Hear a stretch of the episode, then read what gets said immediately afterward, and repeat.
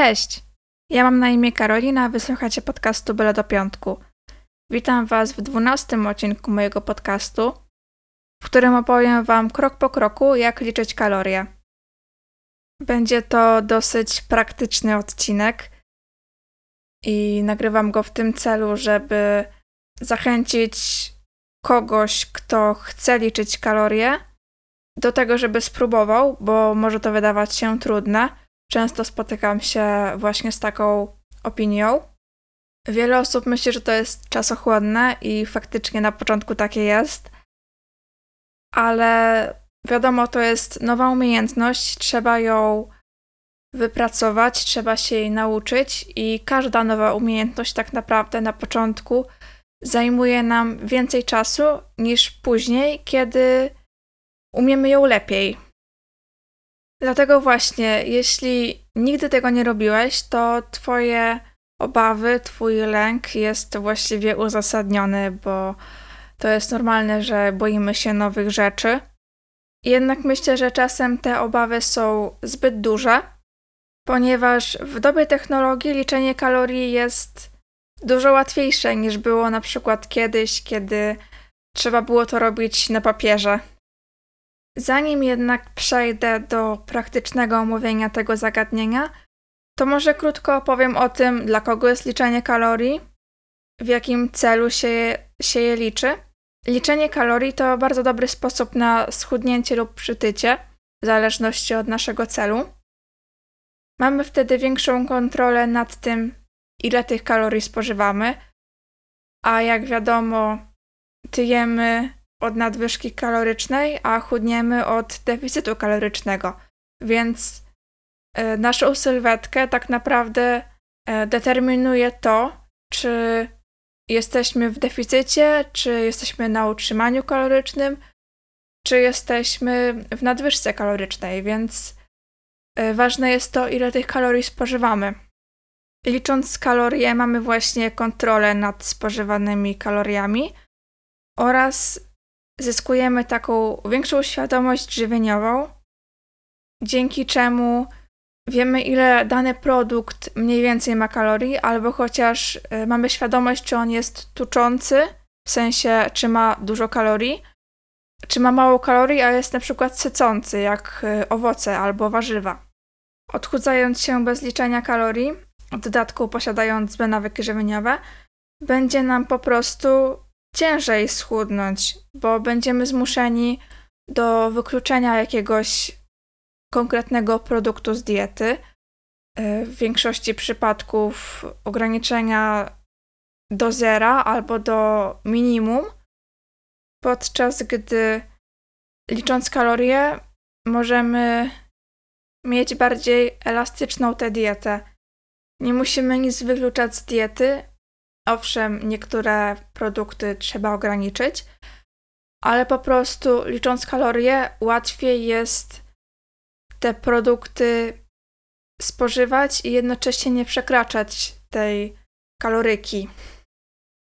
Licząc kalorie, chcąc, nie chcąc, świadomość żywieniową uzyskujemy i dzięki temu nasze nawyki żywieniowe mogą się poprawić, bo zaczniemy lepiej komponować posiłki, będą one bardziej zbilansowane oraz mniej kaloryczne. I chociaż nikt raczej nie będzie liczył kalorii do, swoje, do końca swojego życia, to polecam każdemu, kto ma problem ze złymi nawykami żywieniowymi lub problem po prostu ze schudnięciem albo przytyciem, żeby te kalorie przez kilka miesięcy chociaż policzył Wtedy nasza świadomość żywieniowa na pewno się poprawi, dzięki czemu nauczymy się lepiej komponować posiłki i dzięki czemu będzie nam po prostu łatwiej schudnąć albo przytyć i później utrzymać tę wagę. Dobrze, to tak słowem wstępu, jeśli ktoś wahał się, czy ma liczyć kalorie, czy nie, Teraz przechodzimy tak do praktyki, więc co jest nam potrzebne do liczenia kalorii? Są do tego specjalne aplikacje, które właściwie liczą kalorie za nas. dlatego sprawę mamy znacznie ułatwioną. Jedyne co musimy zrobić to wpisać nazwę produktu i jego gramaturę i już wyskakuje nam ile dany produkt ma kalorii. Tak więc drugą rzeczą potrzebną do liczenia kalorii jest waga kuchenna. No i w zasadzie potrzebujemy tylko tych dwóch rzeczy. Co do aplikacji, to istnieje kilka. Najpopularniejsze i jednocześnie najlepsze to Fitatu i MyFitnessPal. Ja bardziej polecam Fitatu, ale możesz wypróbować obie i zobaczyć, której wygodniej ci się używa. Zainstaluj sobie więc aplikację i wpisz na próbę jakiś produkt i jego gramaturę, żeby zobaczyć, jak ta aplikacja działa. Jest tam również opcja skanowania kodu kreskowego produktu, dzięki czemu możemy wyszukać produkt jeszcze szybciej. Oprócz wagi podanej w gramach jest również opcja wpisania np. liczby łyżek lub szklanek danego produktu albo garści w przypadku np. orzechów. Jednak y, z tej opcji polecam korzystać jak najrzadziej, ponieważ y, wpisywanie gramów jest dużo dokładniejsze. Każdy ma przecież inną wielkość łyżki, inną wielkość y, dłoni w przypadku właśnie garści orzechów. No i poza tym samo ważenie produktu nie jest jakoś bardziej czasochłonne niż wyjęcie łyżki i szklanki. Jeśli mamy już zainstalowaną i wypróbowaną aplikację, to w pierwszy dzień albo nawet y, w pierwsze kilka dni polecam spróbować na bieżąco wpisywać to, co jemy danego dnia. Nie ustalaj sobie jakiegoś jadłospisu, po prostu jedz tak jak wcześniej, tylko wpisuj te produkty do aplikacji. Dzięki temu trochę ogarniesz działanie tej aplikacji, zapoznasz się z nią i zobaczysz, ile kalorii jadłeś na co dzień. I teraz kilka zasad, bo ważenie niektórych produktów może sprawiać jakąś trudność. Więc po pierwsze i najważniejsze to wszystkie produkty ważymy przed obróbką, obróbką termiczną, czyli mięso ważymy na surowo przed smażeniem albo gotowaniem, makaron też ważymy na surowo przed gotowaniem, ryż tak samo. Y, jedynym takim produktem, który możemy zważyć po obróbce termicznej są ziemniaki, ale to też tylko gotowane. Bo ziemniaki gotowane mają tyle samo kalorii w 100 gramach jak surowe. Do aplikacji wpisujemy wszystkie produkty, nie zapominamy o oleju do smażenia. Możemy tylko pominąć jakieś małe ilości warzyw, na przykład plaster pomidora albo ogórka, bo tych kalorii z tego będzie bardzo mało i po prostu czasem nie ma sensu tego jeszcze kłaść na wagę. No i oczywiście nie wpisujemy przypraw, bo też te kalorie są bardzo znikome i się ich po prostu nie uwzględnia. Ale do zważenia przypraw to i tak potrzebowalibyśmy chyba jakiejś wagi jubilerskiej. Raczej to jest średnio wykonalne z wagą kuchenną. Jeśli produkt jest w opakowaniu, to możemy, żeby było szybciej, zważyć go właśnie w tym opakowaniu. W sensie odważyć produkt od opakowania, jakby. W tym celu stawiamy opakowanie na wadze, darujemy wagę, żeby była na zerze, na 0 gramów. Bierzemy trochę tego produktu z opakowania i wtedy pokazuje nam się waga na minusie i to jest waga produktu, który zużyliśmy i właśnie tę wagę wpisujemy do aplikacji. To jest taki mały tip. Nie zawsze da się na to wpaść, ja dopiero to odkryłam po trzech latach liczenia kalorii, także dzielę się z tym teraz. Czasem też trochę kłopotu może sprawiać budyń, więc budyń liczymy po prostu jako skrobię ziemniaczaną, a dodatki do budyniu jak cukier czy mleko wpisujemy po prostu oddzielnie.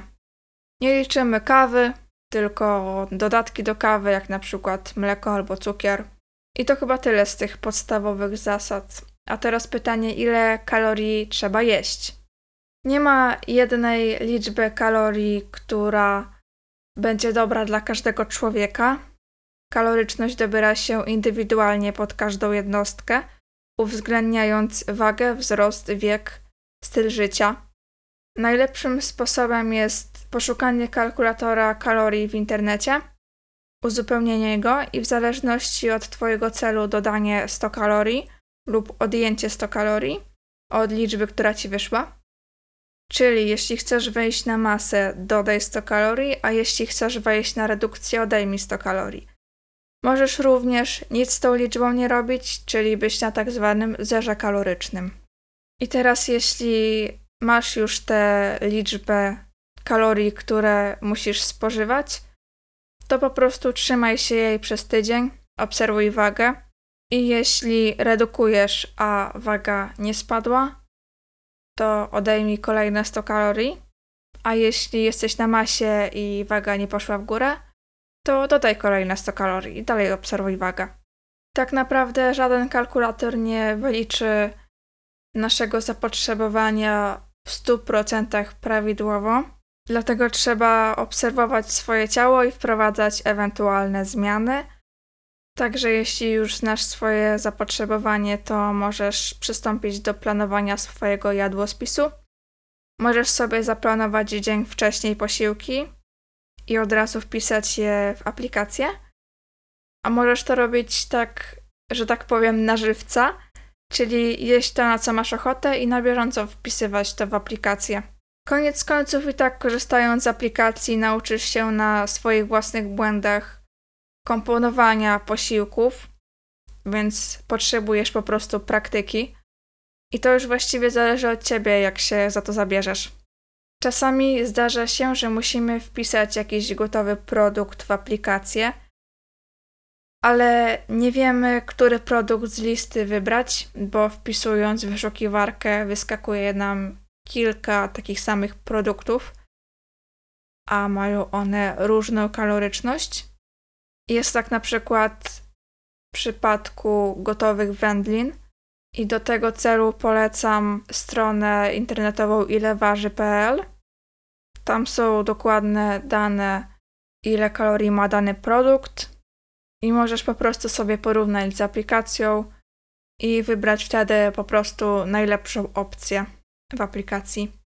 Na tej stronie są również gotowe dania, na przykład schabowy, więc ta strona może być pomocna dla osób, które na przykład mieszkają z rodzicami i często jedzą obiad przez nich przygotowany. Oczywiście kalorie tam nie są podane jakoś w 100% prawidłowo, bo każdy z nas używa inną na przykład ilość oleju do smażenia albo inne proporcje y, daje do jakiegoś dania, ale ta strona może być po prostu jakimś punktem odniesienia i lepiej sugerować się tą stroną niż w ogóle nie liczyć tego posiłku. Oczywiście raz na jakiś czas można nie policzyć, ale jak regularnie nie będziesz wliczać na przykład obiadu, to efektów odchudzania po prostu może nie być. I to wszystko, co chciałam Wam przekazać w tym podcaście.